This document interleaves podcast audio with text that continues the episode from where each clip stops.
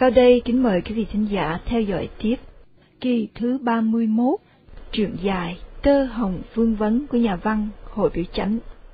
Qua sự diễn đọc của Thố Ti, Trần Anh, Hải Đức, Hải Triều và Nam Anh.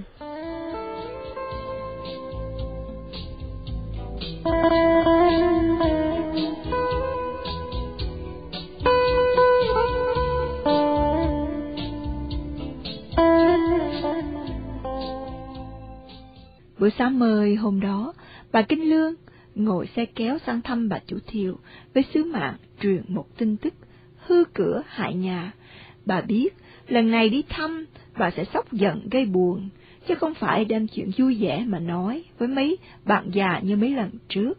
Tuy biết vậy, song bà đương giận Cẩm Nhung tràn trề trong lòng, nên bà hâm hở, quyết trút phức cái bầu phiền não đó cho rồi, đặng xem coi cuộc tóc tơ của bà gây ra nó sụp đổ thế nào, nhất là coi bà chủ thiệu sẽ che đậy thói hư thúi của con, hay là bà cũng biết ăn năn hối hận. Xe dừng trước thềm, bà Kinh thấy ngoài sân im lìm, trong nhà vắng vẻ, bà không dụ dự, mạnh bước lên thềm mà vô cửa, bà chủ đứng nằm một mình tại bộ dáng lớn ở phía trong, bà lồm cồm ngồi dậy, thấy bà Kinh thì bà nói. Mời bà đi thẳng vô đây. Bộ bà không mừng rỡ như trước, mà có mòi ngạc nhiên và ái ngại. Bà Kinh vô tới không đợi bà chủ nhà mời, bà cứ ngồi và hỏi. Bữa nay bà mạnh không? Bà nói không mạnh, bà kéo vỏ bình, rót một chén trà mời khách. Bà Kinh ngó quanh quất, không thấy Cẩm Nhung, mà cũng không có ai hết. Bà hỏi, Cô Thông đi Sài Gòn hay sao, mà để bà nằm có một mình đây? Không, nó ra xa giường á. Thấy vắng tưởng cô đi Sài Gòn á. Có việc chi mà đi?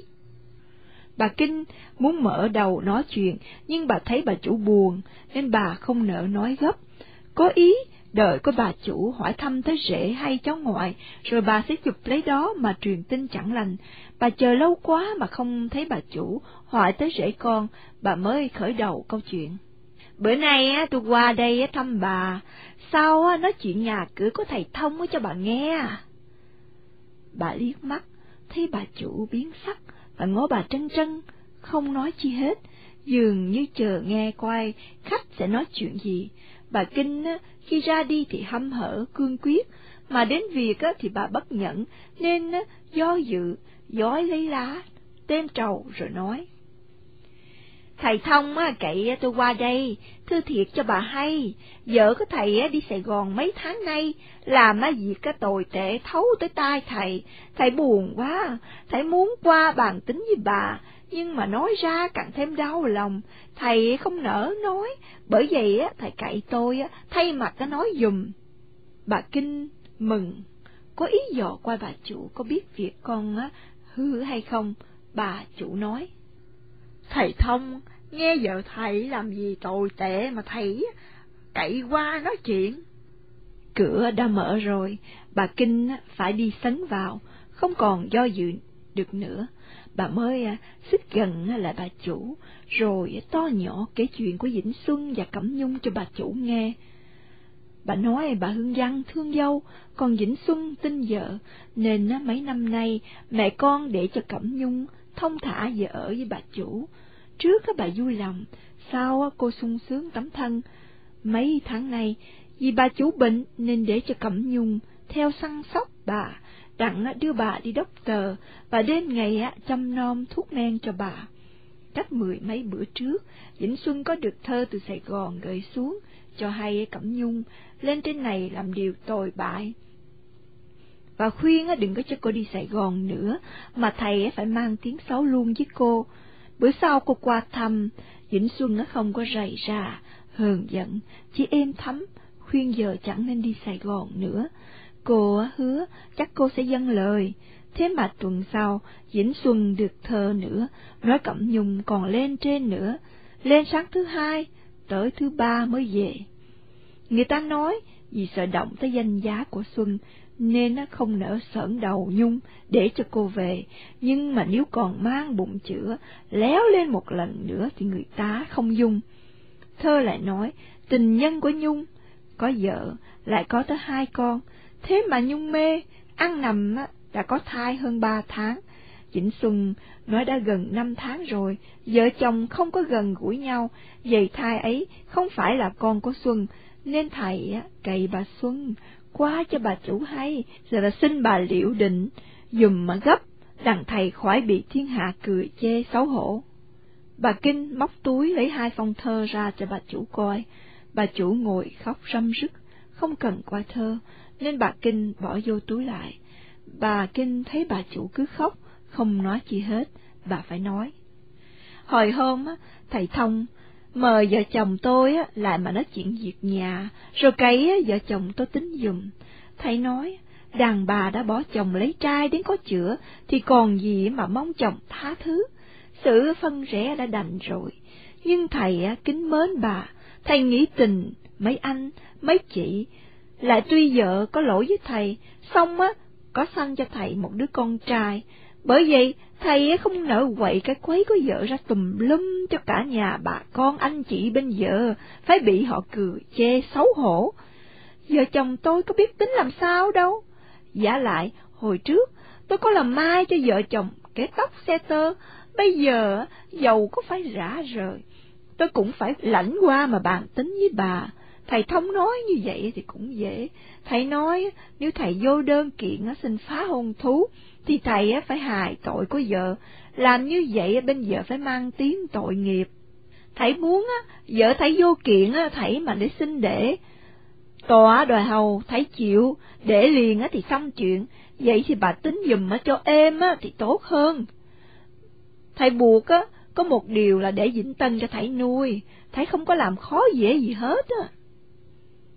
Bà chủ thiệu cũng vẫn khóc hoài, nhưng bây giờ bà đã biết được ý tứ của Vĩnh Xuân, vợ hư thì bỏ vợ, chứ không phiền mẹ vợ, cũng không giận lấy anh chị bên vợ, thì bà nhẹ bớt nỗi lòng, nên bà chậm rãi nói.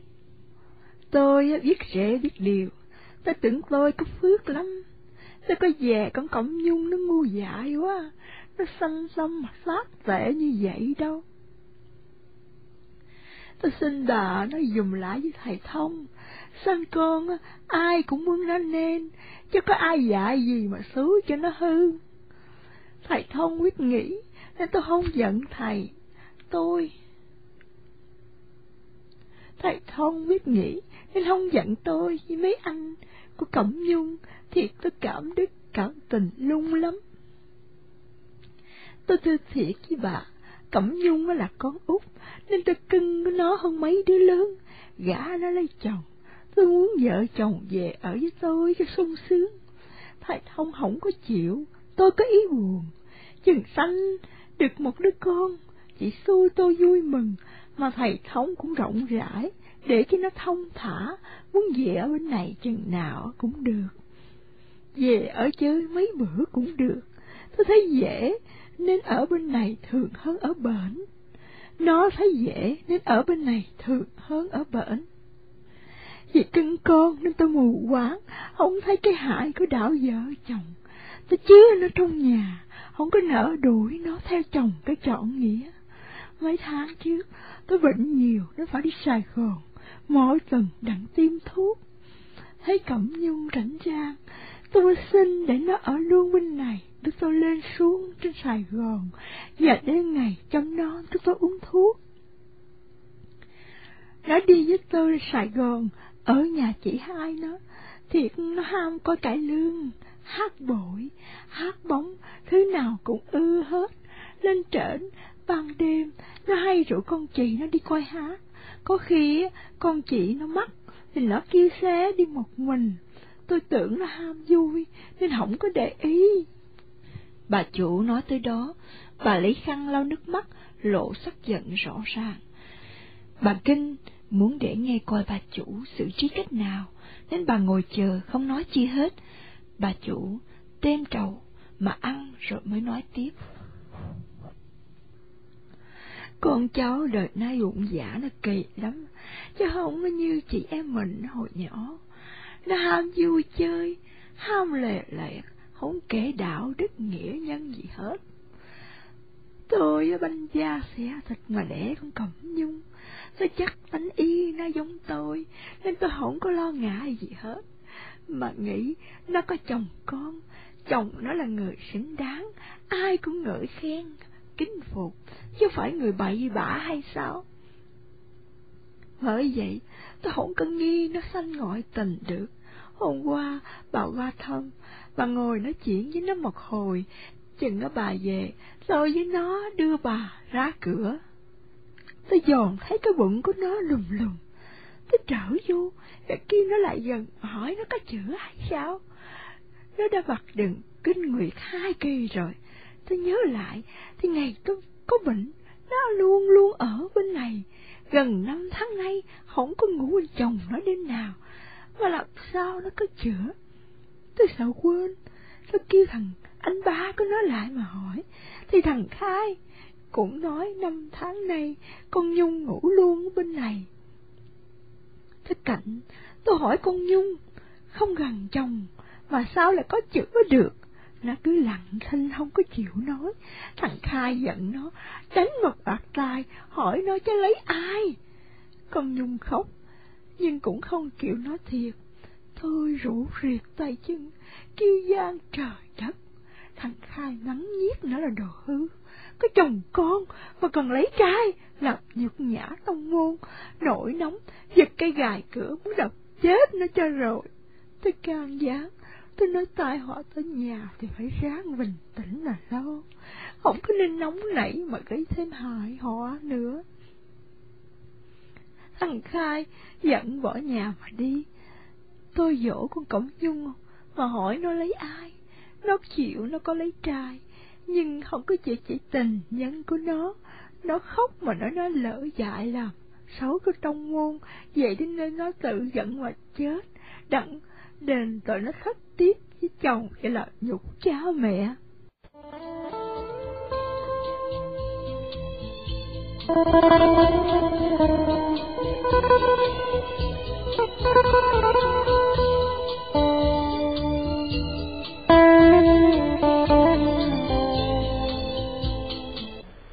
Bà Kinh biết được ý tứ của bà chủ, con hư bà không chịu lỗi cho con, mà còn tỏ thiệt sự cho bà nghe. Bà mới hỏi, nếu vậy cô Cẩm Nhung xa ngã, nên rồi bây giờ có biết ăn năn hay sao? Nó ăn năn nên cứ đòi chết hoài, hằng nghĩ coi là mẹ, nếu con mà có lỗi thì rầy la mắng giết, chứ nỡ lòng nào mà xuống nó chết cho đành tôi phải chịu bớt, đặng cứu sanh mạng cho con. Vậy chứ làm sao? Dẫu cô có tự giận, bất quá tội ăn năn, chứ có gỡ tiếng xấu đâu, bởi vậy á, để cho cô chết cũng không có ích gì. Thằng anh đa có nó giận quá, hồi hôm nó gì ngủ, đến khuya nó thức dậy sớm mà đi nữa. Đêm nay tôi thức sáng đêm, có ngủ nghe gì đâu, rầu quá ngủ gì được. Hồi sáng tôi không thấy thằng Khai, tôi hỏi nó đi đâu. Thì vợ nói thằng Khai đi Sài Gòn, đặng hỏi chị hai nó coi có biết con Nhung lấy ai không? Tôi tưởng việc đã lỡ rồi, dẫu biết á, cổ trai gái với ai cũng không ít gì. Lo thu xếp việc chồng con của cô đây cho em thì tốt hơn. Tôi cũng nghĩ như vậy. Đêm nay tôi lo việc đó quá, không biết thầy thông, hãy hay á, rồi tôi nói làm sao với thầy. Hồi nãy thấy bà qua, tôi cứ yêu mừng, tính nói thiệt chuyện nhà cho bà nghe, rồi cậy bà làm ơn năng nỉ dụng thầy thông. Chuyện đã tùm lum, tôi đâu có dám xin thầy hãy xả, tôi chỉ mong thầy thương tôi với mấy anh chị nó mà tính em cho đỡ xấu hổ mẹ con tôi vậy thôi.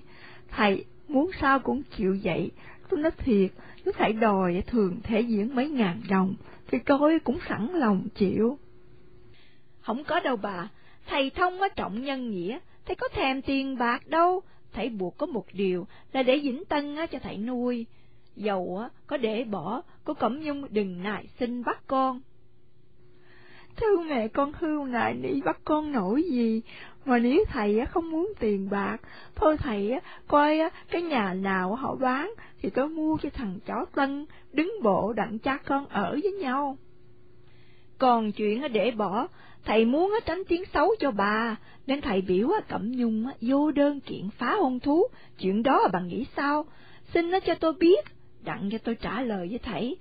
Thầy nói nếu mà để thầy kiện thì thầy phải lấy cớ vợ có ngoại tình, nên á thầy xin để làm như vậy thì thiên hạ hay hết. Bà nói dùng với thầy, con tôi á lỗi với thầy, bởi vậy thầy muốn cách nào tôi cũng chịu hết. Hổ thẹn quá nên tôi không có thể qua nói chuyện phải quấy với thầy được. Để thằng ba có tôi đi Sài Gòn về, tôi sẽ biểu nó qua, bàn tính với thầy, thầy muốn làm thế nào thì thầy chỉ cho nó làm. Bà Kinh nghĩ câu chuyện nói đã đủ rồi, tưởng gặp phải khó khăn, té ra bà chủ biết lỗi nên bà xui thuận hết. Bà Kinh đội khăn tạ mà về, bà chủ đưa khách ra cửa, tay bà Vịnh, vai bà Kinh, vừa khóc vừa nói. Bà về làm ơn, nói lại với thầy Thông rằng vợ đã hư thúi mà thầy còn thương tình tôi với mấy đứa con của tôi, thầy không nỡ quấy cho xấu hổ, thiệt mẹ con tôi cảm đức của thầy lung lắm. Thầy bỏ vợ con hư thầy không tiếc, chứ tôi mất chàng rễ quý, thiệt tôi buồn vô cùng.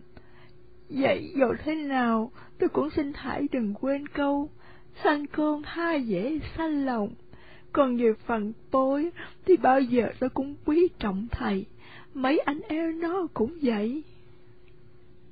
Bà Kinh về, đến trưa bà thuộc rõ tình cảnh u sầu bực tức bên nhà bà chủ cho mẹ con Vĩnh Xuân với ông Kinh nghe. Bà nói, bà chủ vô ý không về con làm xấu như vậy. Hôm qua, tình cờ bà thấy Nhung có bụng, bà hạch hỏi, thì Nhung khóc, mà chịu có ngoại tình, nhưng không chịu chỉ tình nhân.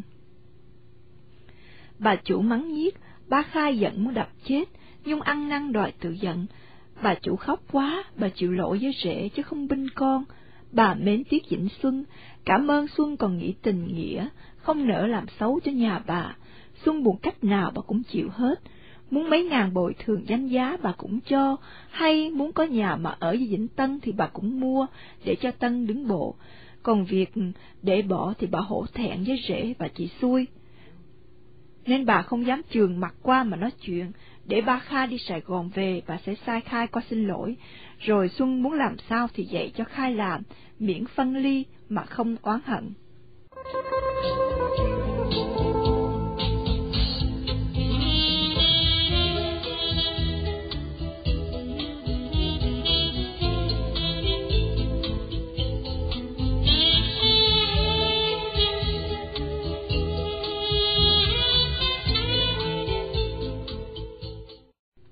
Ai nghe nói thái độ của bà chủ như vậy thì cũng xúc động, nên không nỡ phiền trách gì nữa. Đến bà kinh hồi hôm, bà nóng nảy quá, mà thấy tình cảnh nhà của bà chủ, nghe bà chủ khóc và năn nỉ thì bây giờ bà cũng dịu rồi, không còn muốn gây gỗ nữa. Tối bữa sau, ăn cơm rồi, mới đổ đèn một lát thì Vĩnh Xuân thấy xe ngựa ngừng trước nhà. Ba Khai bận đồ dài, xuống xe đi vô. Vĩnh Xuân tiếp chào, mời ngồi. Thầy bình tĩnh, giữ đủ lễ giáo, không mừng rỡ, mà cũng không lộ vẻ tự kiêu. Thầy kêu con sen, biểu cho một bình trà, rồi hỏi ba khai. Má bữa nay khỏe không anh ba? Hai đêm nay ngủ không được nên ờ, không có được khỏe. Bà Hương Văn dắt Vĩnh Tân ở trong đi ra, bà chào bác khai, hỏi thăm sức khỏe của chị xui nữa, rồi biểu Vĩnh Tân lại sát cậu ba. Thế bình trà đem lên, Vĩnh Xuân rót một tách mà mời anh vợ. Bà Hương Văn muốn để cho hai người nói chuyện thông thả, nên bà dắt Vĩnh Tân ra trước, rồi đi luôn lại nhà bà Kinh. Bà khai ké né, không muốn khởi đầu câu chuyện, nhưng bợ ngợ rồi ngồi dụ dự một hồi lâu mới nói. Con Cẩm Nhung nó không có nên nết, nó lầm lỗi đạo can thường. Hai bữa rày má buồn rầu xấu hổ, ăn ngủ không được nữa, nên má muốn đau. Tôi với thằng Tư nó giận quá, muốn đập chết nó mà thả trôi xong cho nó khuất con mắt. Tai họa đến thình lình, cả nhà đương sầu thảm bực tức. Bà Kinh qua nói chuyện ờ, với má, má hiểu được ờ, tình ý của Dượng. Vợ hư mà Dượng ờ, lo che đậy dùm cái xấu của vợ. Dượng cũng không có phiền trách má với anh em ờ, tôi. Má cảm nghĩa cho nên ờ, hai bữa nó rại má khóc hoài. Ờ, càng mến Đức Dượng thì càng quán ghét con Cẩm Nhung má đi không có được, nên má biểu tôi thay mặt cho má qua trước cảm ơn dượng dầu phải xa vợ, xong dượng không quên tình mẹ con, anh em sao à, xin dượng biết dùm bụng má. Và anh em tôi không bao giờ chịu cái thói bội nghĩa bạc tình của con cẩm nhung đó. Vĩnh xuân nói. Mía sau có đốt nhà dột có nơi vợ tôi nó ở với tôi không tròn đạo.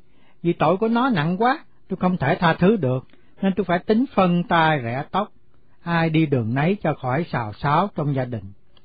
Nhưng tôi nghĩ vợ chồng ăn ở với nhau, giàu không có tình cũng có nghĩa, huống chi nó sanh cho tôi một đứa con trai, đó là một cái ơn hiển nhiên trước mặt. Thương con phải nhớ tới mẹ, vợ tôi còn cả tuổi, giàu phân rẽ tôi cũng giúp phương tiện cho nó lập gia đình khác mà hưởng hạnh phúc trên đời. Bởi vậy xa nhau tôi không nở bôi lọ trên mặt nó. Tôi muốn cho cuộc rời rã này do nơi mạng số. Vợ tôi gieo nhân nào thì nó hái quả nấy, việc ai làm nấy chịu. Má với mấy anh có can cớ gì chi đâu mà tôi phiền. Xin anh ba về thưa với má, dầu tôi phải xa vợ, mà đứa con tôi còn đó. Nó chấm dấu khoảng đời vui vẻ của tôi. Ra vô tôi thấy nó, làm sao tôi quên má với mấy anh chị cho được. Bao giờ tôi cũng kính cha mẹ luôn luôn. Ba Khai, cảm động nên ứa nước mắt mà đáp. Đến nước này mà Dượng còn giữ nhân nghĩa hoài, tôi nghĩ tại thiệt tôi giận con Cẩm Nhung hết sức đi. Tôi không có muốn kể tội khốn nạn của nó cho Dượng nghe. Thôi anh ba, việc không tốt kể ra làm chi. Tôi coi như chuyện chim bao, tôi muốn quên hết cho an trí. Dượng thiệt đáng mặt quân tử, tôi xin tỏ thiệt với Dượng nè không còn cha thì tôi là con trai lớn ở trong nhà, tôi có quyền nghiêm trị các em. Tôi hứa chắc với Dượng Cẩm Nhung gây tội, nó phải đền tội đó. Anh ba giận làm chi? Xem đó là tai họa bất ngờ nên tránh khỏi vậy thôi. Lo giải họa tốt hơn là hờn giận. Không được Dượng à, làm tội phải đền tội chứ. Hôm nay nó biết xấu hổ nên nó đòi tự giận cho rồi. Được đâu, làm tội rồi chết, đó là trốn tránh, chứ đâu phải định tội, phải sống mà đền cho nó hết tội mới được chứ. Mà việc đó là việc của tôi, đừng để cho má với tôi xử trí. Bây giờ tôi xin nói việc ờ, của Dượng. Má muốn qua cho giáp mặt ờ, đặng ờ, tỏ nỗi lòng của má cho bác với Dượng nghe. Ngại con Cẩm Nhung á, nó làm cho má buồn rầu, lại thêm hổ thẹn quá nữa, nên má đi không có được. Má biểu tôi qua nói với Dượng rằng Cẩm Nhung làm việc tồi tệ như vậy đó. Dượng tính cuộc phân ly là phải. Vợ đã lấy trai có bằng cớ rõ ràng, Ờ, còn cận gũi làm sao mà coi cho được nữa. Bởi vậy má không dám xin dưỡng che chở dùm cho má, với anh em tôi khỏi bị thiên hạ cười chê là vậy thôi. Nghe lời bà Kinh nói hôm qua thì má cảm ơn đức của Dượng lung lắm. Bởi vậy Dượng dạy lẽ nào má cũng chịu hết á, Dượng muốn thứ gì má cũng ờ, sẽ làm cho Dượng vừa lòng. Tôi có muốn gì đâu, tôi ờ, chỉ tính phá hồng thú cho vợ tôi thông thả, xong phá một cách êm thấm cho nó khỏi mang tiếng xấu. Nếu tôi vô đơn mà kiện thì tôi phải hài tội của nó, nên tôi không đành. Tôi muốn nói diện lý phu phụ bất hòa. Nó vô đơn xin để. Nó vô đơn trước rồi à, tôi cũng vô đơn nói à, như nó mà ưng thuận để bỏ tòa sẽ đòi hai đàn, tòa kiếm thấy hòa giải, hai đàn cứ quyết cả rời, tòa hòa giải ít lần không được tự nhiên tòa sẽ lên án cho để, mà khỏi mang tiếng chi hết á. cha chả, phải làm ờ, đơn cách nào á, cái đó ờ, thiệt là tôi không có hiểu. Về thủ tục theo phép luật ờ, anh hiểu không nổi đâu, phải chịu tốn ít trăm mướn cạn sư làm cho mới được. Việc sẽ dây dưa ít tháng, phải cho trạng sư à, hầu đặng cải lẽ cho. Tốn thì chịu tốn chứ làm sao? Anh ra mướn trạng sư, anh cắt nghĩa cho ổng nghe như tôi mới nói đó, thì ổng hiểu liền à. Để về tôi thưa cho má hay rồi mai tôi ờ, đi mướn trạng sư. Mà Dượng cũng phải ờ, vô đơn xin để. Dượng cũng phải mướn trạng sư. Để tôi đem tiền qua cho Dượng trả tổn phí. Khỏi, tôi không cần mướn trạng sư, tôi vô đơn, tôi xui thuận theo vợ tôi, tôi chịu để bỏ, tôi có chống cự gì đâu mà phải có trạng sư cãi lẽ. Má có dặn tôi như vậy, Dượng muốn cái gì á, tôi cũng phải chịu hết á. Muốn có một số tiền để mà nuôi cháu Tân, hay à, muốn có nhà cửa cho cháu à, ở rộng rãi cũng được. Dượng muốn à, mấy ngàn má cũng cho, hay muốn nhà nào á, má sẽ mua để cháu Tân đứng bộ. Xin anh thưa lại với má, tôi cảm ơn má lắm, nhưng tôi không muốn gì hết á. Vĩnh Tân là con của tôi, tự nhiên tôi phải nuôi nó. Cha con tôi ở phố như vậy cũng an rồi, cần gì phải có nhà cửa. Tôi chỉ xin một điều là vợ tôi vô đơn xin để, nó đừng nài bắt Vĩnh Tân về mà nuôi. Ôi, cái đó dưỡng khỏi buộc. Thứ mẹ hư mà nài bắt con cái nỗi gì? Tôi bảo lãnh việc đó. Dẫu tòa có dạy dưỡng phải giao con cho nó đi nữa, tôi cũng bắt cháu đem trả lại cho dưỡng nuôi. Thôi, để tôi thưa cho má hay, rồi mai tôi đi nói chuyện với trạng sư. Hễ trạng sư vô đơn rồi thì anh ơi cho tôi hay đặng tôi vô đơn tiếp theo. Làm việc gì tôi cũng phải do nơi dưỡng. Tôi sẽ ghé thường. Ba Khai cáo từ, Vĩnh Xuân đưa anh vợ ra tới xe. Ba Khai nói. Má có nói dầu vợ chồng dưỡng có rời rã đi nữa đó, má cũng coi dưỡng là rễ quý của má. Còn phần tôi đối với Dượng á, tôi thề có trời đất chứng minh nha. Tình anh em thủy chung như nhất, không bao giờ phai lật. Vĩnh Xuân cảm động không nói được, ba khai lau nước mắt lên xe mà đi. Vĩnh Xuân đi thẳng lại nhà ông Kinh mà thuật cuộn hội đàm đó cho mẹ và vợ chồng ông Kinh nghe. Ai cũng khen bà chủ thiệu với ba khai biết điều và tiết mạng số, khiến Cẩm Nhung gây tai họa, đặng dứt tình thân ái, Vĩnh Xuân buồn mà nói. Tại mạng số của tôi à, khiến cho tôi không có vợ chứ không phải tại ai hết á. Trước kia Cúc Hương là con nhà giàu, cô kháng khích với tôi, thì trời khiến cho mẹ cô chê tôi nghèo, làm cho cô phải tìm cái chết, đặng trọn nghĩa với tôi.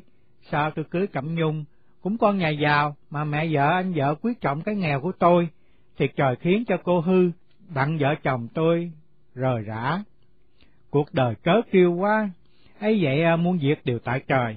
Mình cứ à, đường ngay thẳng mà đi, đừng ham muốn mà cũng đừng u phiền chi hết á. Ông Kinh nói. Lời đạo đức quá. Bà Hương Giang nói. Giàu nghèo hay còn mất, tôi không có cần. Tôi có chút cháu nội đây thì đủ cho tôi vui. Bà dắt Vĩnh Tân về dỗ ngủ, Ông Kinh với Vĩnh Xuân uống trà rồi đờn chơi.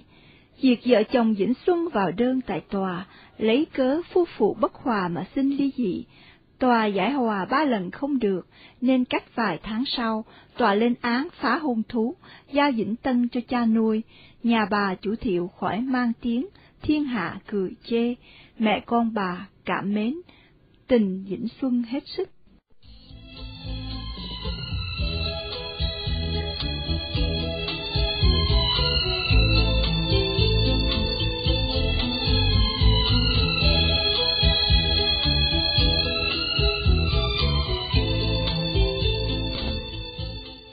Cảm ơn quý vị đã lắng nghe truyện dài Tơ Hồng Vương Vấn của nhà văn Hồ Bị Chánh.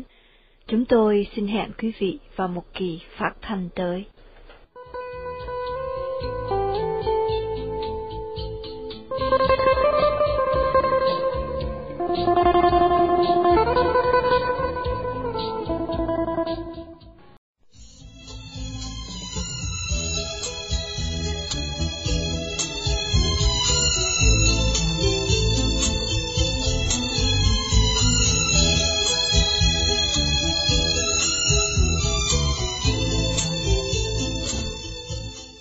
Sau đây kính mời quý vị thính giả theo dõi tiếp kỳ thứ 32, truyện dài Tơ Hồng phương Vấn của nhà văn Hồ thủy Chánh. Qua sự diễn đọc của Thố Ti, Trần Anh, Hải Đức, Hải Triều và Nam Anh. Thank you.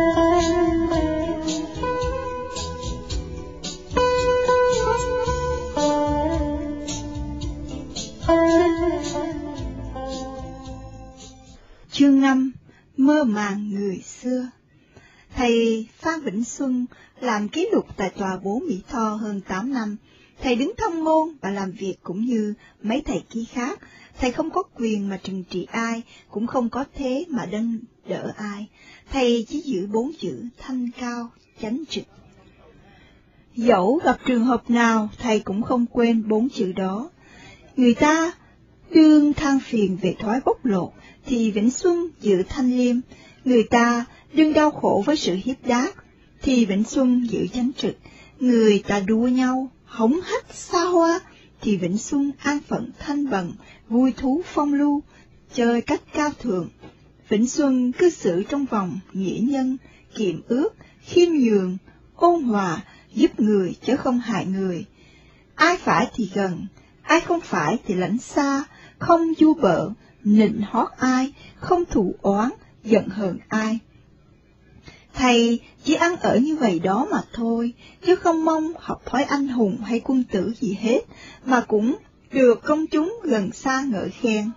Kính mến, thậm chí mấy người xăm si chê thầy khờ khạo, không biết thừa cơ hội mà làm giàu, nhưng trước mặt họ cũng phải kiên nể, phải sụp xè nhường bước. Khi Vĩnh Xuân cưới được vợ giàu, thì thầy không đổi cách ăn ở, thì người ta chưa nói gì, đến chừng thầy ứng thuận để bỏ người vợ quý ấy, quý là tại có gia tài sau lưng, để bỏ mà thầy không một chút buồn tiếc, chừng đó người ta mới chắc lưỡi lắc đầu, mới hiểu thầy ái mộ thứ gì quý hơn bạc tiền, vườn ruộng. Mà thiệt, Vĩnh Xuân rất bỏ Cẩm Nhung được rồi, thầy không buồn, không tiếc, không giận, không phiền chút nào hết. Thầy gỡ rồi xếp mà cất tấm hoàng có thiêu bốn chữ sắc cầm hảo hiệp của mấy ông mấy thầy chúc mừng cho thầy lúc cưới vợ. Thầy để cho mẹ vui chơi săn sóc dịnh tân, chăm non dỗ ăn, dỗ ngủ. Thầy hòa đờn làm thi với ông Kinh Lương, vui chơi hoài, không nhạt, không chán. Đêm nào không đờn, không làm thi, thì Vĩnh Xuân trong đèn ngồi tại bàn viết, hoặc đọc sách, hoặc xem luật lệ hành chánh để mở rộng kiến thức và rành rẽ nghề nghiệp thêm, mà hễ ngồi lại bàn thì thầy chẳng khỏi nhìn bút tích của Cúc Hương, có khi nhìn rất nửa giờ, rồi lơ lửng thầm hỏi, Cúc Hương đầu thai trong nhà nào ở đâu, năm nay cô được bao nhiêu tuổi? Năm nay Vĩnh Xuân ăn lương lớn rồi, số lương châu cấp cho gia đình xài không hết, thế mà bà Hương Văn vẫn còn gói bánh ú bánh tét mà đếm cho bạn hàng hoài, vì tiếng tư cao cứ theo nói, gói bánh không cực khổ gì, là bánh ngon bán đắt, mỗi tháng có lời đến bốn năm chục đồng, nếu dạt nghề thì uổng lắm. Bà Khai, qua thăm Vĩnh Xuân thường thường, lần nào qua cũng có cho đồ, khi thì cho trà ngon, khi thì cho xoài mít hoặc cao dừa, anh em gặp nhau cũng vui vẻ thân thiện như hồi trước, nhưng cả hai không bao giờ nhắc tới Cẩm Nhung. Bà chủ thiệu cũng có qua thăm chị xui với cháu ngoại, lần đầu vì thẹn nên bà bờ ngỡ không vui, chừng thấy chị xui vẫn niềm nở như xưa, mà chàng rể đi làm việc, về cũng chào mừng đủ lễ, thì bà hết ái ngại nữa, nên vài ba tuần bà qua thăm một lần, qua thường, tự nhiên quen với Vĩnh Tân, rồi bà ngoại với cháu ngoại vui vẻ nói chuyện với nhau, gây được cảm tình, không còn ngần ngại gì nữa. Bà Hương Văn thấy con đã để vợ, song vẫn còn thân thiện với mẹ vợ như xưa, lại bà thấy bà chủ qua thăm thường, nếu mình á, không thăm lại thì thất lễ, nên rủ bà Kinh đi thăm bà chủ, đặng đem Vĩnh Tân qua bên nhà ngoại chơi. Hai bà qua chợ cũ mấy lần, mà không lần nào thấy dáng Cẩm Nhung, lại cũng không nghe bà chủ nói tới. Bà Kinh có tánh hay à, lục lạo, nhưng thấy bà chủ không nhắc tới Cẩm Nhung. Bà không nỡ bười đóng tro tàn vì sợ nó bay bụi, nhưng bà cứ tìm người quen mà dõi dẫm Suốt cả năm rồi mới nghe tin chắc chắn mà nói lại cho bà Hương Giang hay. Theo lời của người trong xóm nói với bà, thì được án tòa cho phá hôn thú rồi, Cẩm Nhung qua ở với anh Tư Thông bên Bến Tranh. Cách ít ngày có sanh một đứa con gái, nhưng vì có buồn rầu nên thai không được mạnh, đứa con gái tội lỗi đó sanh được có mấy ngày rồi nó chết. Cô Cẩm Nhung đau hơn một tháng, chừng có mạnh rồi, ba khai mới cho xe, rước cô qua chợ cũ mà ở. Từ ấy đến nay, Cẩm Nhung mặc đồ giải, tối ngày ở trong nhà, hoặc nhà bếp, chứ không được léo lên nhà trên. Bây giờ cô ốm teo, hai má cóp, cặp mắt sâu, cái sắc đẹp ngày trước mười phần, bây giờ chỉ còn vài ba phần. Mỗi lần bà Hương Giang đem Vĩnh Tân qua thăm bà chủ, thì có Cẩm Nhung chạy ra giường mà trốn, không dám cho con với mẹ chồng cũ thấy mặt cô. Bà Hương Văn nghe như vậy thì bà động lòng. Bà khen ba khai trị gia thiệt nghiêm, em phạm tội, phải sống mà đền tội, nhưng sống hèn hạ, u sầu, chứ không sống được cao sang vui vẻ nữa, mà bà tội nghiệp cho thân phận Cẩm Nhung, rủi, xa chân sảy bước, mà cảnh đời tươi cười hóa ra cảnh đời thê thảm.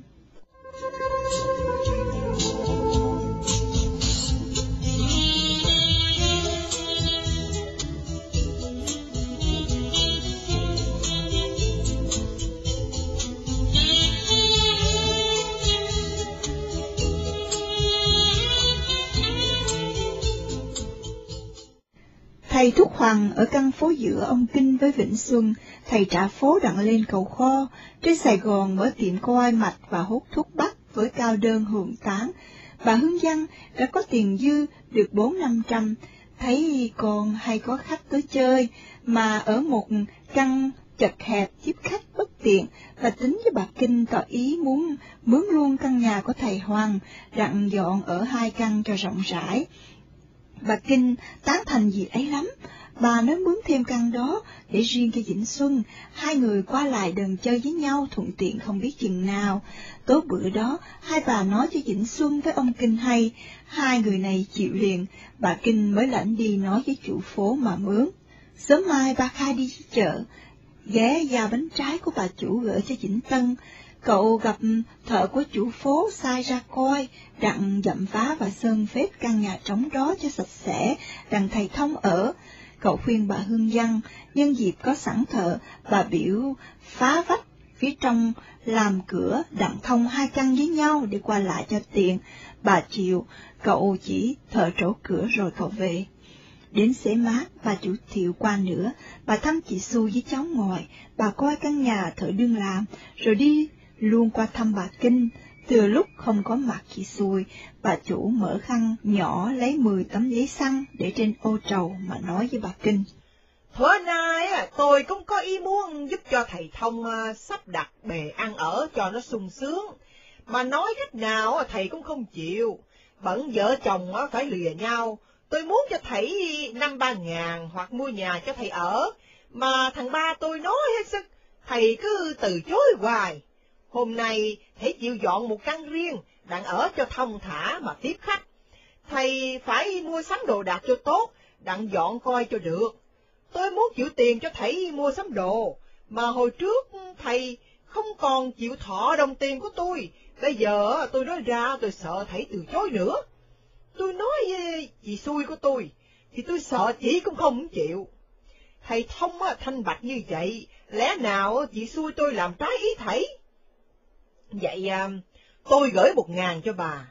Bà thừa lúc nào chị xui tôi vui á, bà to nhỏ cắt nghĩa sự thành tâm hảo ý của tôi cho chị biết. Rồi à, hai bà dùng số tiền này mà sắm đồ cho thiệt tốt nha, đặng dọn coi cho vui.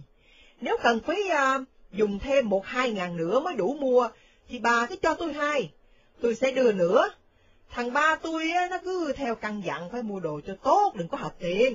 Nếu muốn mua bàn ghế hay tủ giường, thứ gì ở đây không có, thì bà cho nó biết nha. Nó sẽ lên Sài Gòn mua đồ trở về cho. Nó muốn lãnh dọn nhà cho thầy Thông hẳn hồi, nhưng nó sợ thầy Thông không chịu, nên um, nó không có dám ra mặt. Vì vậy, tôi cậy bà lập thế làm dùm cho nó êm nha. Bà Kinh biết bà chủ với bà Khai, thành thiệt quý trọng Vĩnh Xuân, và hảo tâm giúp đỡ để tỏ lòng mến tiếc, chứ chẳng có ý gì khác. Bởi vậy, bà chịu lãnh điều định với bà Hương Răng, đặng lo dọn nhà cho Vĩnh Xuân, mà không cho thầy biết, có Mẹ con bà chủ nhúng tay vào. Bà lấy một ngàn đồng bạc mà cất, sợ rủi bà Hương Giang lại bà, thấy thì bại lộ mưu kế. Trong lúc gần dọn nhà, bà Kinh mới tỏ riêng sự bà chủ giúp tiền cho bà Hương Giang hay, và dự kính đừng cho Vĩnh Xuân biết. Ba khai, qua hàng ngày, dắt hai bà đi lựa đồ mà mua, ở Mỹ Tho thì có bàn ghế tủ dáng mua được, ba khai lãnh tiền lên Sài Gòn, mua một giường sắt, một đồng hồ treo với một bộ đồ rửa mặt mà trở về. Nhờ ba bà giúp một, thành thử căn nhà của Vĩnh Xuân ở thiệt đẹp đẽ, có đủ đồ, bên căn cũ đem qua chỉ có cái bàn viết, cái tủ sách với cái khuôn kính lọc bút tích cúc hương mà thôi.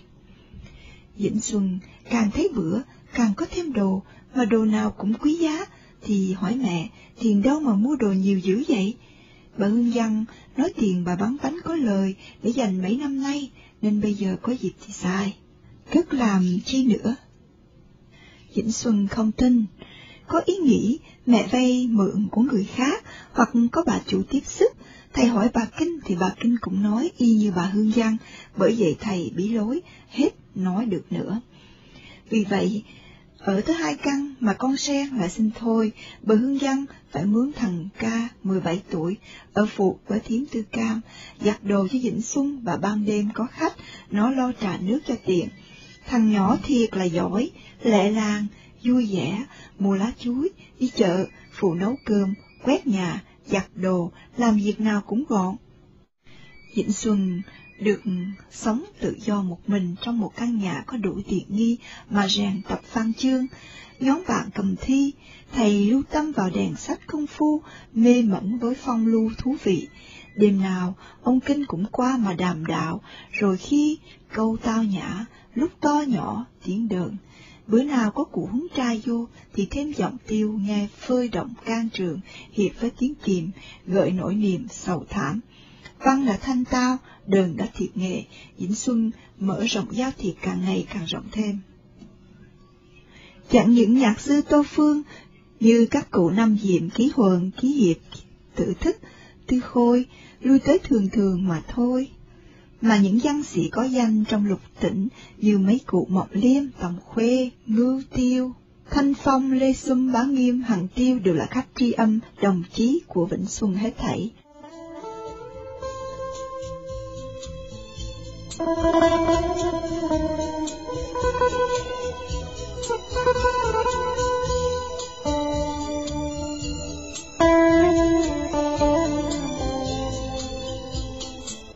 Trót mấy năm, Vĩnh Xuân sống một chuỗi ngày thảnh thơi, khỏe khoắn, tụy lục tránh khỏi, nhiệm vụ giữ xong.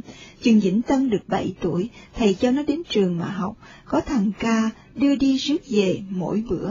Năm Vĩnh Xuân được ba mươi lăm tuổi, thầy có đủ điều kiện dự thi chức tri huyện, thiệt thầy không ham tranh danh, chỉ muốn an nhàn, đặng dưỡng trí và nuôi mẹ mà thôi, mà mấy thầy cứ đắp hoài, nhất là vợ chồng ông Kinh Lương, nói không làm việc nhà nước thì chẳng nói gì, chớ đã chọn, quan trường thì phải tiến bước với người ta, tại sao lại muốn thối thoát, huống chi thầy biết pháp văn dễ dàng, nói tiếng Pháp nhậm nhẹ, hiểu biết các cơ quan hành chánh đáng mặt làm quan huyện, tại sao lại không chịu làm? Dẫu thầy không muốn, thầy cũng làm cho mẹ già vui lòng được thấy đứa con mà bà dưỡng dục, dày không, nay nó đã chiếm được một địa vị khả quan trong xã hội. Ông Kinh Lương giỏi thiệt, ông biết Vĩnh Xuân là người chí hiếu, ông đem cái thuyết đó mà nói, làm cho Vĩnh Xuân siêu lòng liền, Vĩnh Xuân làm đơn dự thi chức tri huyện, thiệt thầy thi đậu dễ dàng, lại dịp danh thủ khoa nữa.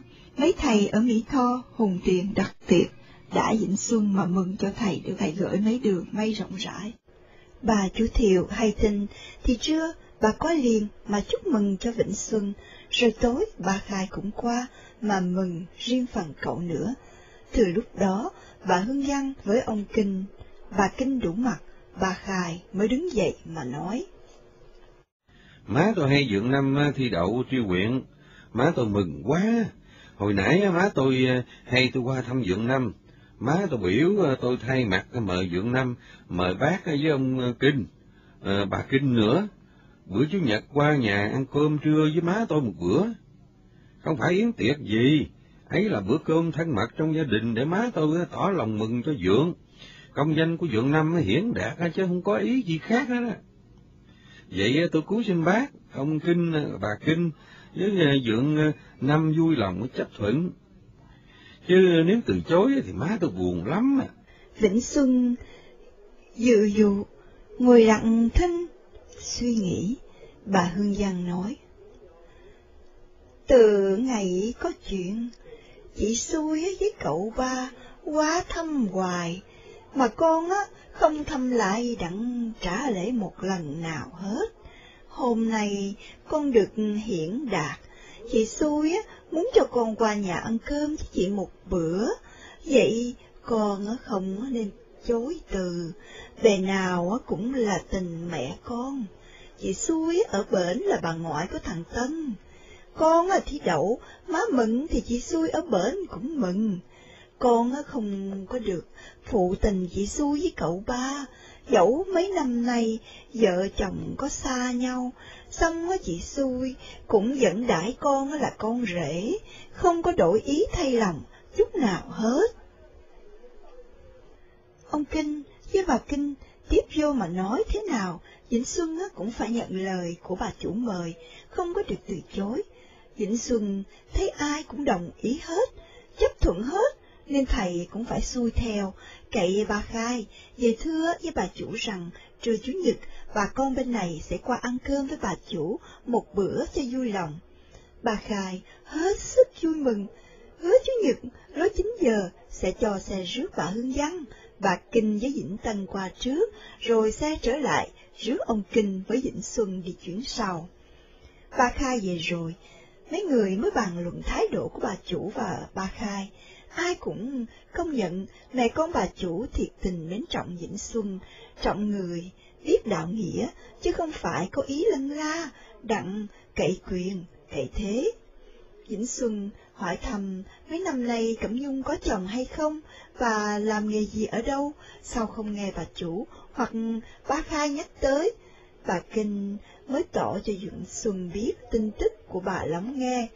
Bà nói khi mà phá hôn thú rồi, ba khai mới dùng quyền anh lớn mà trị tội em hư, đưa Cẩm Nhung qua bến tranh ở với anh là Tư Thông, sanh con gái, đứa nhỏ chết, mẹ bệnh nặng, chân Cẩm Nhung mạnh rồi, khai á, mới cho rước về ở nhà bên chợ cũ, bác ta Nhung á, bận đồ giải, chứ không có được léo lên nhà trên, không có đi chơi, mà ai tới cũng không được nói chuyện.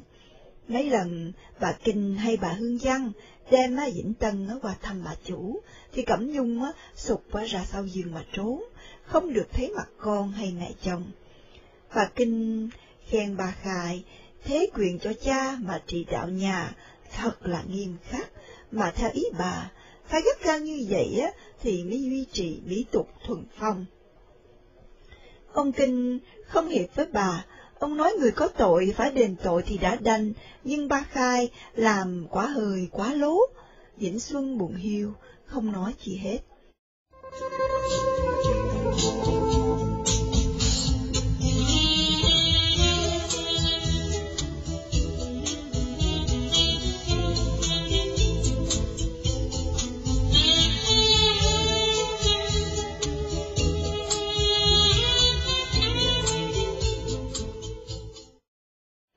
Sáng Chủ nhật, xe qua sớm rước bà Hương Văn, Vĩnh Tân với bà Kinh đi trước. Tuy xe trở qua liền, xong Vĩnh Xuân biểu phu xe chờ, đến 10 giờ thầy mới đi vô với ông Kinh. Xe ngừng thì có ba khai với Tư Thông, hai anh em mặc áo dài đàng hoàng, trực sẵn ngoài sân mà tiếp khách. Đã mấy năm rồi, Vĩnh Xuân á, không có để chân tới đây nữa, nhưng mà hôm nay thầy không bờ ngờ bắt tay chào hai anh vợ cũ, rồi sang sang bước lên thềm mà vô nhà. dĩnh Tân chạy ra đón cha. dĩnh Xuân thấy bà chủ đang ngồi trên bộ dáng lớn ở phía trong với bà Kinh và bà Hương Văn. Thầy nắm tay dĩnh Tân dắt đi thẳng vào đó. Ông Kinh cũng đi theo sau. Bà chủ leo xuống dáng đứng chờ khách. dĩnh Xuân lại gần, chắp tay chào mẹ giờ và hỏi. Thưa má, bữa nay má khỏe mạnh hay không? Nghe chàng rể cũ, bây giờ là con quyện, cũng vẫn gọi bà bằng má như hồi trước, bà chủ vui buồn lẫn lộn, bà cảm xúc cực điểm, nên miệng thì cười mà nói. Ừ, bữa nay má khỏe, má vui lắm. Mà hai giọt nước mắt chạy ướt hai gò má của bà. Đã có cái bàn nhỏ với hai cái ghế để sẵn trước bộ dáng, bà chủ mời ông Kinh để Vĩnh Xuân ngồi đó, đặng gần với mấy bà để nói chuyện cho dễ. Từ thông bưng một bình trà mới đem lên, bà khai rước mà rót hai tách, vừa rót vừa nói. Tôi biết ông Kinh với Dượng nam ưa uống trà ngon, nên hôm qua tôi có dịp đi Sài Gòn, tôi vô chợ lớn kiếm mua trà về thượng hạng. Mời ông Kinh với Dượng nam uống thử, coi thiệt cái trà ngon hay không. Mắt tôi không quen uống trà, nên tôi không có hiểu ngon hay dở. Ông Kinh uống thử, ông khen trà thiệt ngon, Vĩnh Xuân cũng khen ngon, bà hỏi trà hiệu gì, Tư Thông đem hộp trà đưa cho Vĩnh Xuân coi, Vĩnh Xuân vừa ngó thấy thì nói. Trà thiết quan âm mà, ở đây không có bán, dĩa tai mua, người không quen uống trà họ chê nó đắng, lại giá mắc bằng hai. Trung Quốc kỳ trưởng. Có một mình cụ húng trai ưa, cụ cũng gửi mua trên uh, chợ lớn mới có. Vĩnh Tân cứ sẵn vẫn đứng một bên cha bà Hương Văn kêu lại dáng mà ngồi để cho cha nói chuyện. Tân không chịu đi, Tư Thông thấy vậy mới nhắc để thêm một cái ghế dựa cho Vĩnh Tân, rồi đỡ Tân lên ngồi chơi. Bà chủ ngó rễ, ngó cháu ngoại, trong lòng hân hoan vô cùng, xong cặp mắt của bà ướt ướt. Ba khai, lo cầm khách còn Tư Thông thì coi sắp đặt bàn ăn, dọn ăn tại cái bàn để giữ nhà, chỗ để tiếp khách quý. Vĩnh Xuân nói chuyện vui vẻ, thân thiết như hồi trước, không thay đổi chút nào. Nói à, với bà chủ, thầy cũng xưng con, bà cũng gọi bằng má.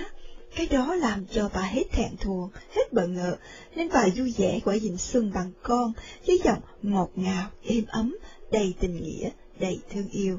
Bây giờ, bà thấy rõ, tai họa năm trước xảy ra trong nhà, bà tưởng nó đã phá hạnh phúc gia đình bà tiêu tan hết. Không về, như lòng quảng đại của chàng rể, hàm nhân nghĩa hơn tiền bạc, mà hạnh phúc vẫn còn lưu lại cho bà được ít nhiều để bà vui hưởng lúc già yếu. Bà đặt xong rồi, đồ ăn dọn lên rồi, bà khai á, bèn lại thưa cho bà hay. Bà chủ đứng dậy mời khách dùng bữa, dùng một bữa cơm thân mật gia đình, đặng mừng cho rể cũ của bà là bậc quảng đại, nên được trời Phật ban thưởng thân danh hiển đạt. Tuy dọn ăn trên một bàn tròn, xong bà chủ muốn sắp ngồi đàn ông với đàn bà phân biệt. Bà mời bà Kinh ngồi trước, kế đó là bà Hương Văn, Vĩnh Tân ngồi tiếp theo, xong đến bà chủ, làm như vậy cho cháu Tân ngồi giữa một bên bà nội, một bên bà ngoại, còn à, phía đàn ông thì ông Kinh rồi tới Vĩnh Xuân, ba khai ngồi tiếp theo đó nữa, từ phòng phải đứng ngoài coi đồ ăn. Vĩnh xuân nói bữa cơm gia đình thì hai anh phải ngồi đủ, thầy này tứ thông cũng phải ăn chung cho vui, nếu có thiếu vật chi thì sai người nhà đi lấy. Tư thông phải nhắc thêm một cái ghế mà ngồi giữa bà chủ và ba khai.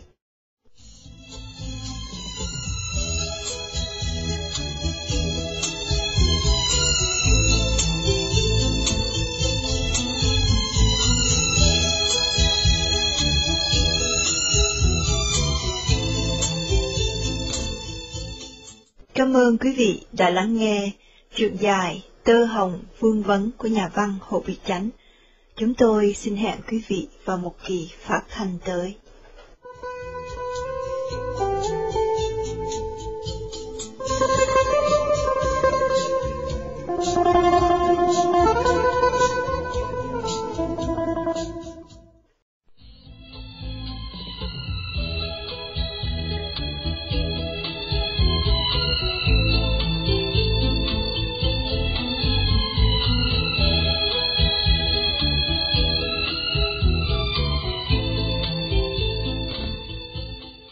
Sau đây kính mời quý vị thính giả theo dõi tiếp kỳ thứ 33, truyện dài Tơ Hồng Vương Vấn của nhà văn Hội Biểu Chánh. Qua sự diễn đọc của Thố Ti, Trần Anh, Hải Đức, Hải Triều và Nam Anh.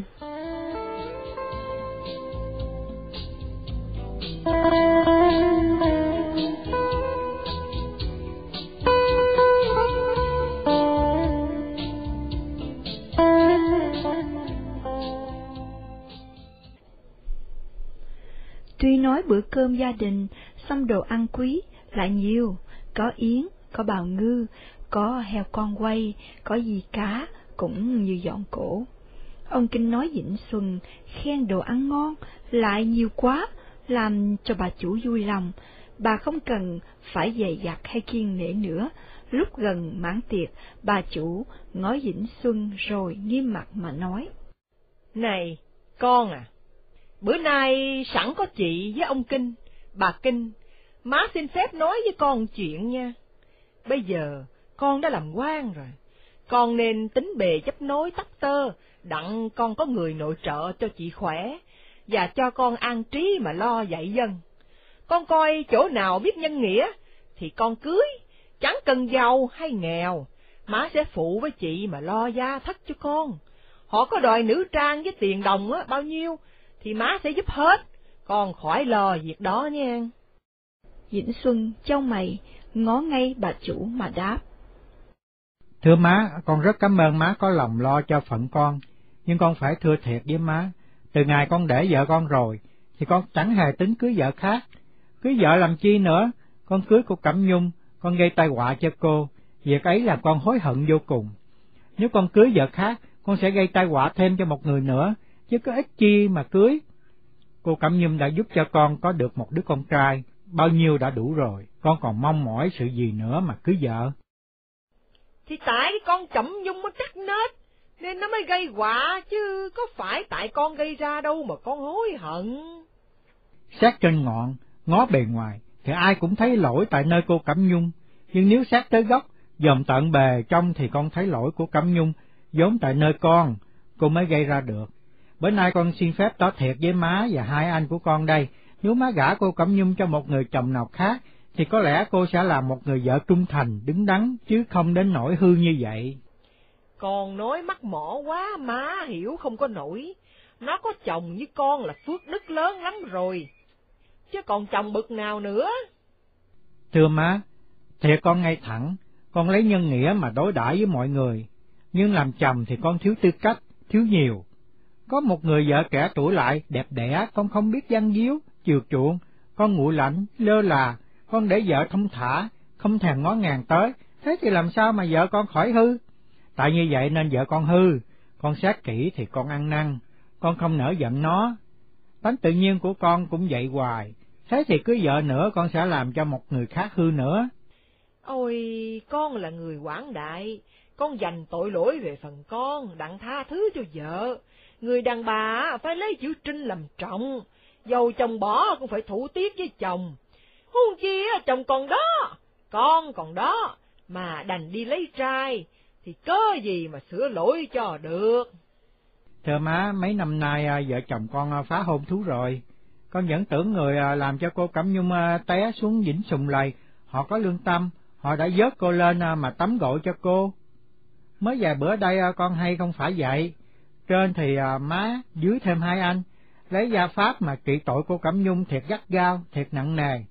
Con nghe như vậy con buồn quá, phạm tội thì phải đền tội, đã đành như vậy, nhưng hình phạt cũng có hạn kỳ, tội của cô Cẩm Nhung không đáng tội phải chịu phạt chung thân.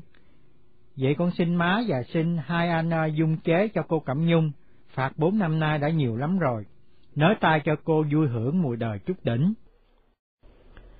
Ba Khai lắc đầu mà nói.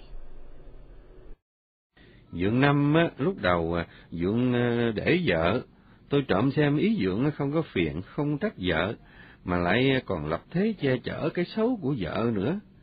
Tôi tưởng Dượng học nho giỏi, Dượng xử sự theo cách quân tử. Bữa nay Dượng lấy đức từ bi mà xin tội cho em tôi nữa, thế ra Dượng là Phật sống nữa mà.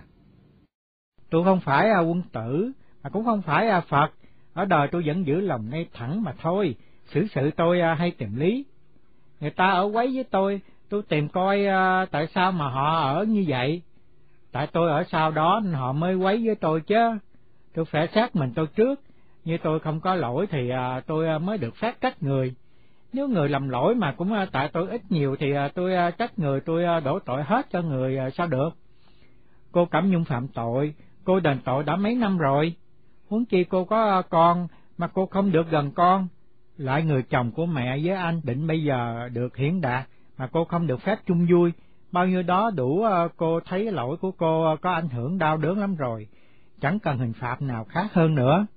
Sự ham muốn của con người á không có giống nhau, người muốn được thanh cao, kẻ ưa thói đê tiện, ai thích thú nào á mình phải sắp cho cái thú ấy, vậy mới công bình chứ. Xin lỗi anh ba, con người nếu không phải là thánh nhân thì làm sao ăn ở cho chọn lành tốt được. Ở đời có khi mình không muốn mà phải làm, phải dắt. Nếu mình lỡ lầm mà biết ăn năn, thì người ta cũng động lòng mà dung chế cho mình chứ. Bà chủ ngồi lóng tai nghe chàng rể cũ, bào chữa cho con vợ hư thì bà động lòng nên bà nói. Thôi, con ăn cơm đi nha, Chớ đồ ăn nguội hết bây giờ. Việc nhà của má để rồi má sẽ liệu định với thằng ba, thằng tư.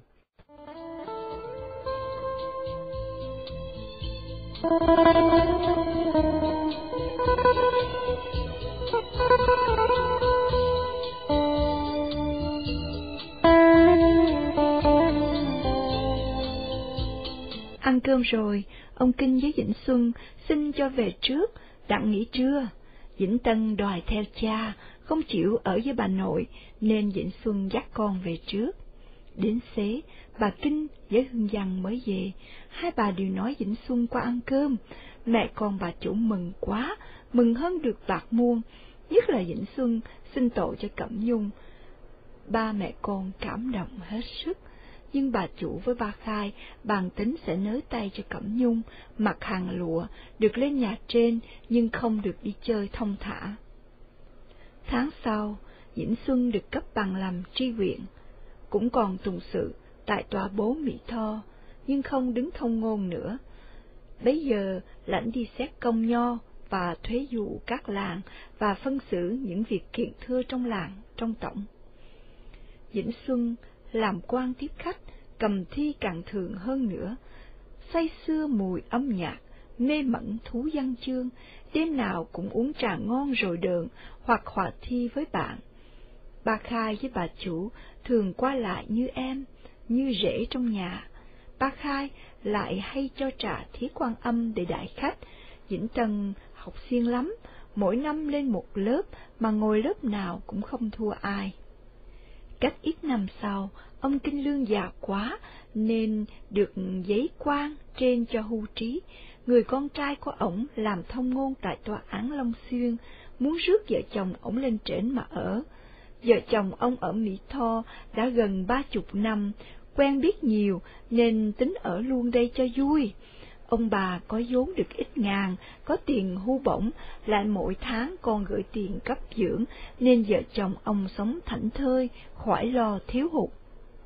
Năm nay Vĩnh Xuân được 40 tuổi, ông vừa mới được thăng chức tri phủ nhì hạng, thì liền có nghị định đổi qua tùng sứ, tòa bố Cần Thơ.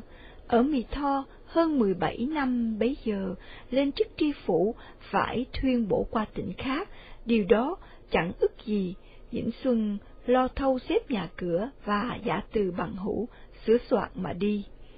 Ông Kinh Lương với cụ huống trai có hơi buồn, bà chủ thiệu với bà Khải hay tin, mẹ con lật đật qua hỏi thăm. Vĩnh Xuân than đồ đạc nhiều quá, chở đi bất tiện, bà Khai nói. Dượng đừng có lo việc đó.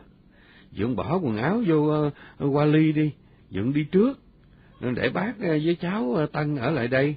Qua bển nó dưỡng mướn nhà hay là mướn phố được rồi, dưỡng đánh dây thép và cậy ông Kinh, ờ, cho tôi hay rồi tôi mướn ghe chở đồ đem qua mà dọn nhà.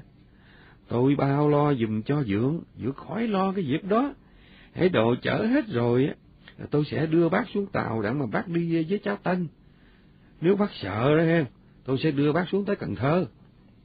Vĩnh Xuân cảm ơn Khai và nói đổi đi khoản Mỹ Tho, có một điều bất tiện là Vĩnh Tân đã 12 tuổi rồi, năm nay sẽ lên lớp nhất, cuối năm sẽ thi học bổng vào trường trung học Mỹ Tho, bây giờ đổi đi, qua sang năm, nếu Tân thi đậu thì nó bơ dơ một mình trong trường tội nghiệp, ba Khai nói.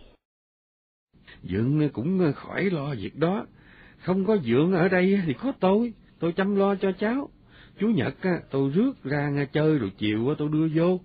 Dượng quên tôi là cậu của thằng Tân hay sao? Hai anh em ngó nhau mà cười. Mấy thầy trong tỉnh thiết tiệc à, tiễn hành quan phủ, cụ húng trai với ông Kinh Lương cùng nhóm bạn cầm thi ăn uống, rồi ngâm thi hòa đờn chơi với nhau một đêm. Quan phủ Vịnh Xuân đến ngày chót mới qua nhà bà chủ thiệu ăn cơm và từ giả đi phó nhậm. Sáng bữa sau, mẹ con bà chủ qua sớm, hợp với bà cháu bà Hương Văn mà đưa Vĩnh Xuân xuống tàu. Cụ huấn trai với ít thầy đã trực sẵn tại cầu tàu mà từ biệt quan phủ. Bà Khai đương dặn Vĩnh Xuân an lòng, cứ giao việc dọn nhà và chỗ, đồ cho cậu lo. Hễ được dây thép, nó có nhà thì cậu làm liền. Nói chưa hết lời thì xe lửa Sài Gòn xuống tới, tàu đua nhau xúc lê điếc tai, nói chuyện không được nữa, hàng khách rần rộ dành nhau mua giấy, kẻ đi tàu kia, người đi tàu nọ, lộn xộn, lăng xăng. Tàu đi Cần Thơ, mở dây chạy trước, Vĩnh Tân đứng ngoắt tay kêu cha, bà Hương giang nói với bà chủ, ngó cháu mà cười, với nụ cười vừa thân yêu, vừa đắc chí.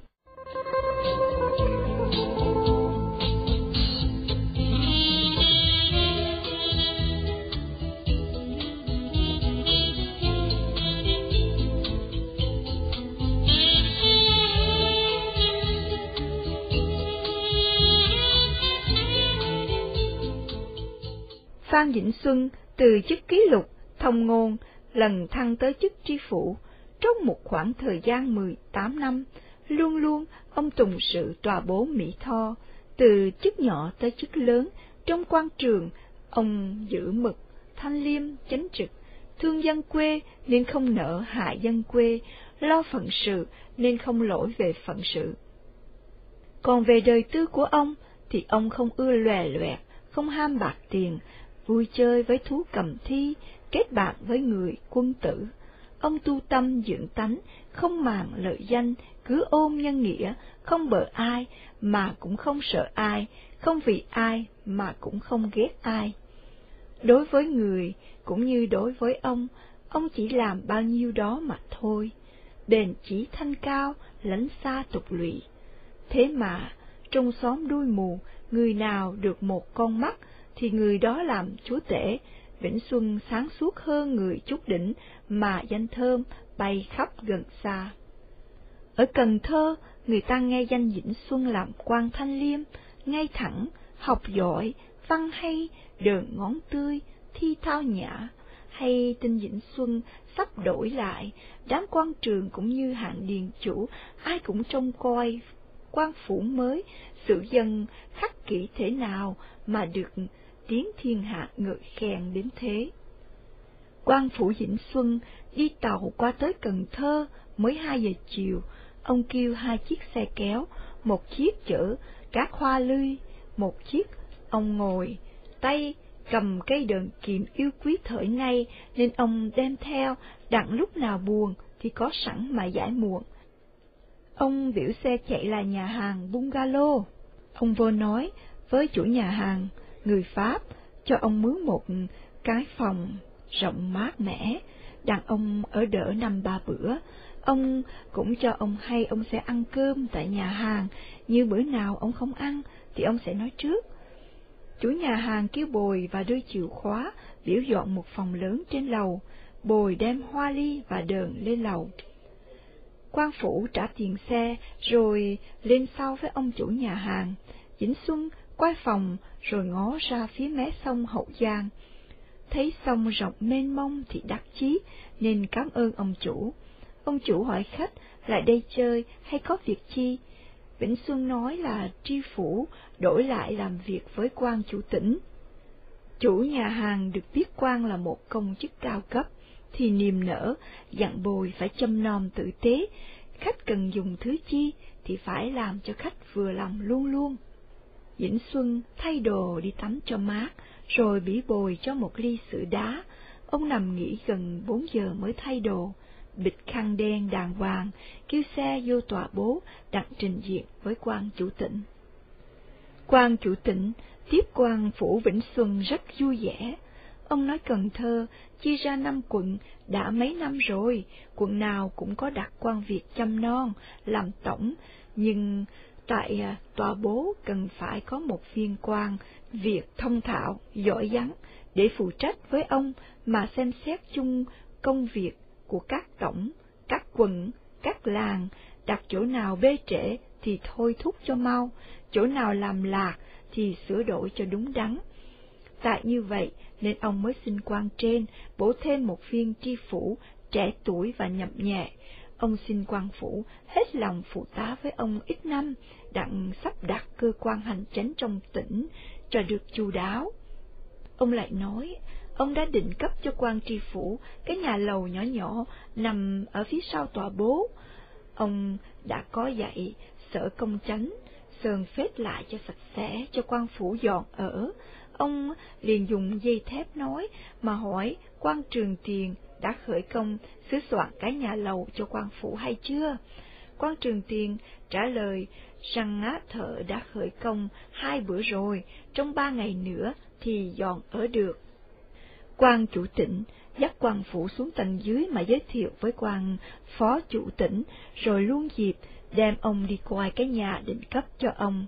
Mấy thầy trong tòa bố thấy quan phủ còn trẻ quá, nên bằng cãi với nhau, người thì nói chừng ba mươi tuổi, kẻ đó à, ba mươi lăm, không về, Vĩnh Xuân lại tới tứ tuần, nhưng nhờ ăn điều độ, không uống rượu, không hút thuốc, không ta bạ sáng đêm, không xa mê ong bướm, nên sức khỏe vẫn đầy đủ, tinh thần vẫn tráng cường, không già, không mỏi. Chừng trở lại tòa bố, quan phó mới dắt chỉ phòng làm việc của quan phủ, quan chánh kêu thầy đáng là thông ngôn của ông, biểu đem quan phủ đi giới thiệu với mấy thầy, rồi ông mắt từ giả, nói quan phủ muốn bữa nào bắt tay vào việc cũng được. Quan phó nói ngày mai ông biểu sở công chánh cho người dọn dẹp phòng giấy của quan phủ cho đàng hoàng, rồi mốt sẽ làm việc. Tan hầu, Vĩnh Xuân trở về nhà hàng, lấy giấy viết một tinh điển đặng sáng bữa sau đánh về Mỹ Tho. Cho ông Kinh Lương hay. Nhà nước đã cấp cho một nhà lầu, đưa ngã sư sơn phết trong ba ngày nữa thì ở được. Ông cậy ông Kinh cho ba khai hay và bị úa dọn đồ trở qua liền, hễ đồ tới thì nhà cũng sơn xong. Lúc này ở bungalow không có khách đông, chỉ có hai vợ chồng người Pháp với người Pháp khác đã già, coi mấy điện trong châu thành, ăn cơm tháng tại nhà hàng. Ăn cơm tối rồi, ba người Pháp ngồi tại phòng khách, đánh cờ uống rượu chơi để giải trí. Dĩnh Xuân lên phòng thay đồ mát, thấy à, mặt trăng tỏ ràng đã lên cao được dài sao, dội ánh sáng xuống, vàm sông Cần Thơ, làm rực rỡ mặt nước đường lao sao dưới gió. Ngoài vàm là sông Hậu Giang, rộng lớn mênh mông, nao nao dòng nước đỏ, một chiếc tàu kéo một đoàn ghe đi ngược nước, thổi xúc lê vang rần, vài cánh bườm trắng thấy xa xa, nương theo chiều gió mà tiến.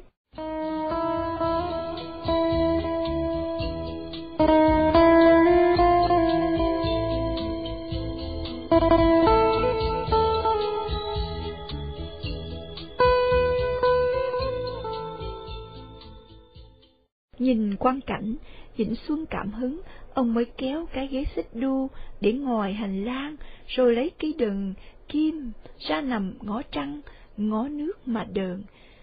Giọng to réo rắt, tiếng nhỏ rì rào, hiệp nhau, làm mê mẩn tâm hồn của người nghe, rồi dường như đưa trí của người ra biển cả xa xôi hoặc lên mây xanh vời vợi. Vĩnh Xuân đương say xưa với cảnh thú, không hay có hai người lên cầu thang, rồi nhẹ bước đi đến chỗ ông nằm đờn. Chừng ông nghe động, ông dây mặt lại thì thấy thầy đáng.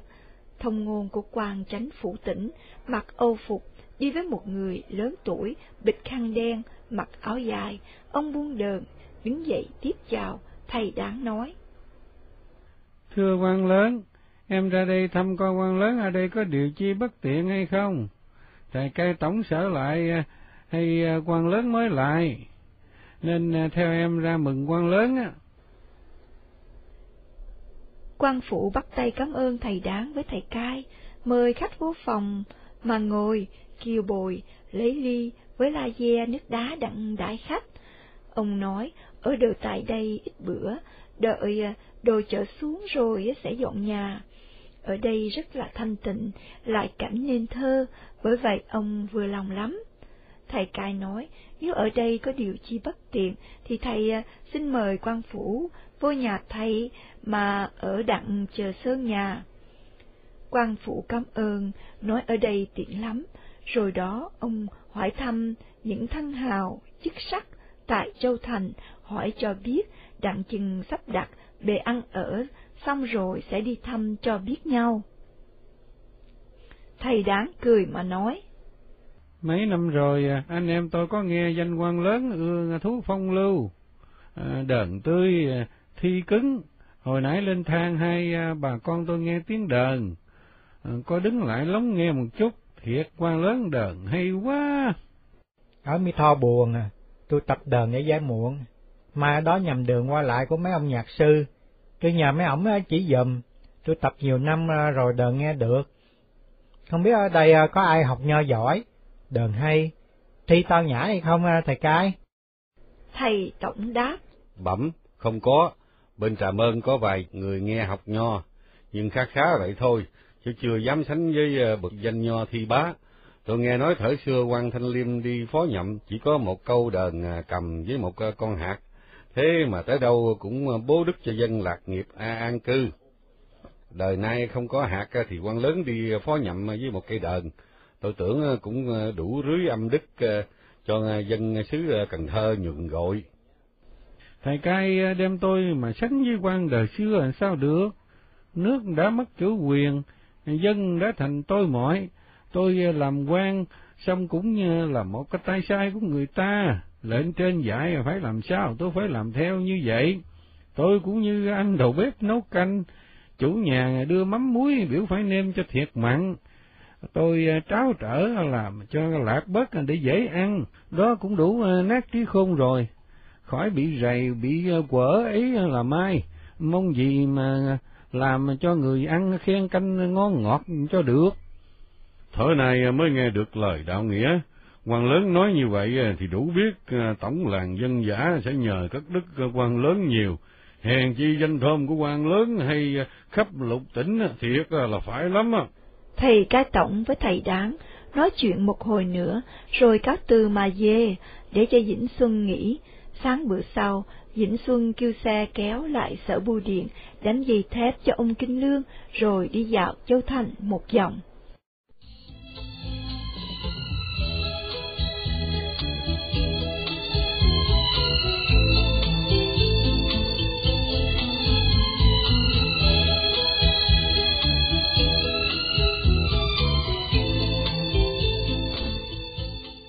Cảm ơn quý vị đã lắng nghe truyện dài Tơ Hồng Vương Vấn của nhà văn Hồ Bị Chánh. Chúng tôi xin hẹn quý vị vào một kỳ phát thanh tới.